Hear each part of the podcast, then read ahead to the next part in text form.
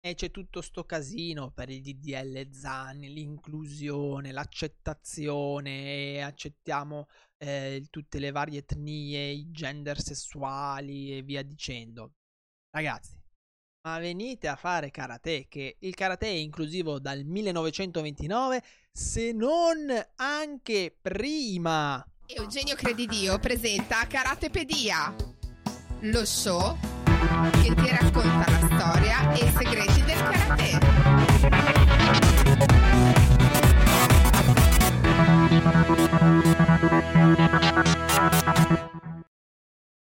E benvenuto o benvenuta a questa nuova puntata di Karatepedia. Ciao da Eugenio e ciao dal maestro Chianghi. Buongiorno, buongiorno maestro, spero stia bene e che vada tutto bene. Hai. Perfetto. Allora, non ti preoccupare, non voglio assolutamente entrare nel caotico mondo del DDL-Zan o cose di questo tipo, assolutamente no, anzi lungi da me parlare di politica o altro, non è il mio compito e sono questioni spinose che non mi sento minimamente di affrontare. E in realtà ho usato questo piccolo escamotage per attirare la tua attenzione per questa puntata del martedì, perché oggi voglio parlarti in un certo senso di inclusione, meritocrazia e varie ed eventuali, perché sono una caratteristica pregnante del karate.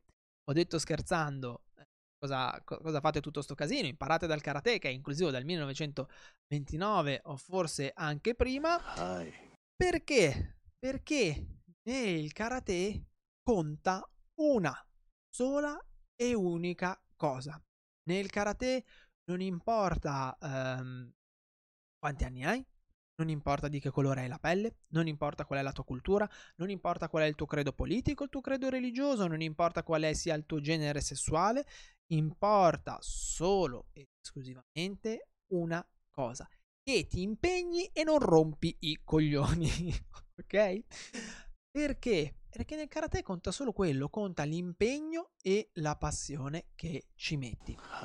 Allora, indipendentemente dalla tua età o da quelle che sono le tue credenze, qual è la tua filosofia di vita, quello che vuoi, verrai rispettato e accolto. Okay? È l'unica cosa che vale nel karate. Il karate è altamente meritocratico e proprio per quello forse bisognerebbe, tra virgolette, perché non si può, insomma, minimizzare così delle questioni così importanti, ma bisognerebbe imparare dal karate. Tu nel karate entri nel dojo, ti alleni e dai la cera, togli la cera, e a seconda di quanto ti alleni, a seconda di quanto ti impegni, a seconda di quanta passione ci metti, allora diciamo che vieni rispettato o meno, vieni considerato o meno.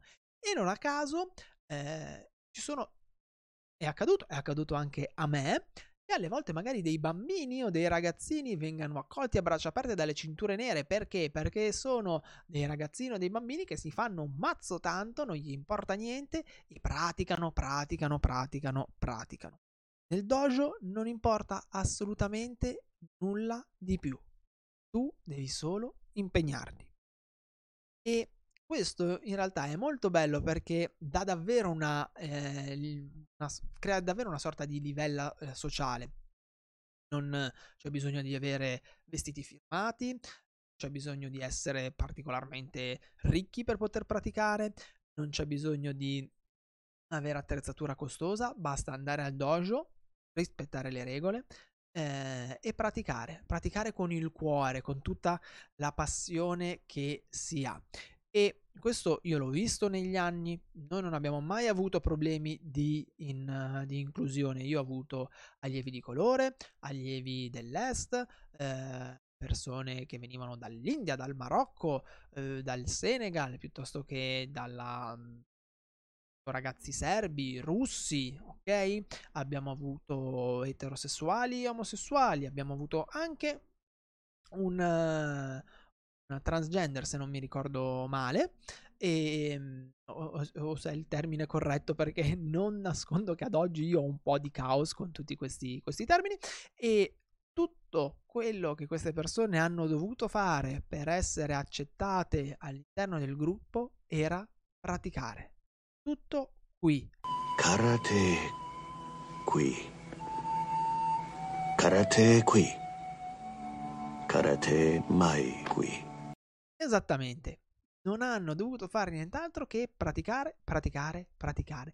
Metterci ogni fibra del proprio essere, e sono state accettate per le persone che erano, creando tra l'altro dei legami forti, delle amicizie belle. Insomma, è stato, ci siamo davvero arricchiti gli uni con gli altri. E per farti un esempio, quello che può accadere, ti racconto la mia storia, la mia esperienza, che è una fra tutte, ok? Scommetto che magari anche tu che mi stai ascoltando adesso, mi stai guardando adesso, potresti raccontarmene altre. Anzi, ti invito a farle. Se vuoi, scrivimi qui nei commenti, o scrivimi su Telegram a @EugenioCredidio, o a un'email a Eugenio@dojoshinsui.com.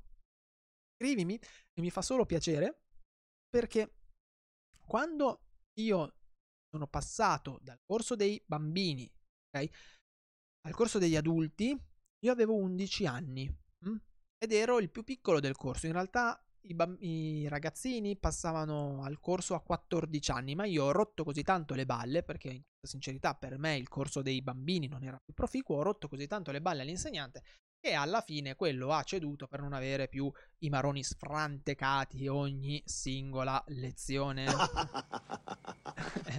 Lei ride, ma non era proprio piacevole per lui. Insomma, ogni lezione io mi lamentavo e alla fine lui ha ceduto. E sono trovato in un gruppo di ventenni, 20-30 anni, ok?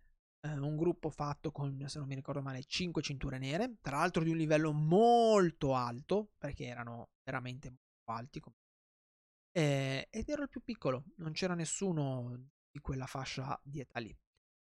Ci fu una sorta di rito di iniziazione, perché ovviamente il mio maestro, farmi capire all'epoca, che nelle prime 2 lezioni ho dovuto farmi capire cosa mi stava per aspettare, quindi ha fatto 2 settimane di allenamenti super strong, cercando di un po' di farmi desistere dal voler continuare su quel corso lì. E invece io mi sono riboccato le maniche, mi sono fatto il mazzo e ho tenuto botta, e questo ha fatto sì che tutti mi abbiano accettato, ok?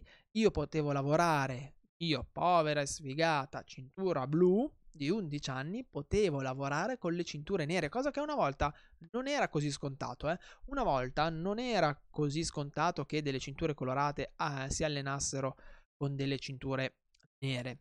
Anzi, come ho detto in qualche puntata fa del podcast, tu dovevi meritarti certe cose, e il allenarti con le cinture nere era un qualcosa che dovevi appunto guadagnarti, non era un regalo, ok? Non era regalato a nessuno.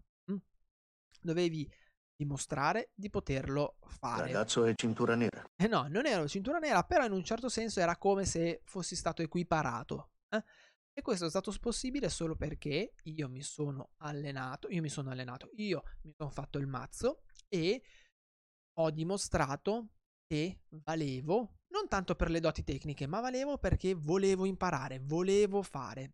E il karate mi ha sempre dato l'idea di essere, almeno quella che è la mia esperienza, mi ha sempre messo in un ambiente, voilà, sempre no,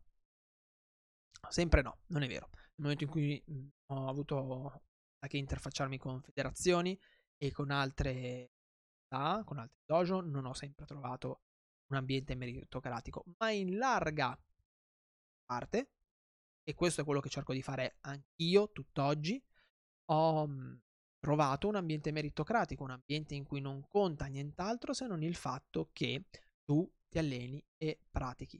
Non l'ho trovato nella scuola, ero ragazzino, quando ero ragazzo, adolescente, non l'ho trovato nella pallacanestro, quando giocavo a pallacanestro, non l'ho trovato in altre attività, non l'ho trovato nel catechismo, ok? L'ho trovato nel karate. E io penso che sia sinceramente uno dei motivi per cui poi ho continuato a praticare, perché nel karate siamo tutti uguali, abbiamo tutti la stessa divisa, abbiamo quella cintura, vita, che sì, dice qual è il nostro livello tecnico, ma non dovrebbe renderci migliori o peggiori di altri. Tutto quello che conta è il fatto di andare in palestra, di andare al dojo, allenarsi, praticare, rispettare le regole, essere rispettosi dell'etichetta e far vedere che noi ci siamo, che noi valiamo, e non sotto un punto di vista di abilità tecnica, ma di impegno, di presenza, di voglia di fare, di volontà. E è per questo che, scherzando, ok, lo sottolineo ancora una volta, scherzando, io dico che è inutile che stiamo lì a battere la testa su decreti vari ed eventuali. Andate tutti a praticare karate, imparate la meritocrazia dal karate e forse il mondo potrebbe essere un posto un pochino migliore. Hi. Bene, per questa puntata direi che è tutto. Io ti ricordo come al solito che se vuoi trovare altri miei contenuti trovi tutti i link in descrizione, sia al podcast su Spotify, su iTunes o dove lo stai ascoltando, che su video, quindi in descrizione al video, oppure ti invito calorosamente ad andare su dojoshinsui.com e lì trovi tutto, trovi le puntate precedenti, gli altri podcast, il materiale gratuito che metto a disposizione di tutti, l'accademia online, tutto quello che vuoi, tutto lì. E se hai domande, se hai dubbi, se vuoi condividere un tuo pensiero con me, non esitare a scrivermi, contattami tramite i social, contattami tramite Telegram, contattami tramite quello che ti pare e piace, non ci sono problemi di sorta, ok? Mi raccomando. E niente, direi che ci siamo detti tutti. Io ti do appuntamento qui la prossima settimana di martedì, Karatepedia, lo show che ti racconta la storia e i segreti del karate dal maestro Miyagi. Sayonara. Perfetto maestro, allora ci vediamo martedì prossimo, e da Eugenio un abbraccio, un saluto e ricordati sempre, te lo dico, buona pratica, non smettere mai di praticare. Ciao! Trovi altri contenuti gratuiti su www.dojoshinsui.com.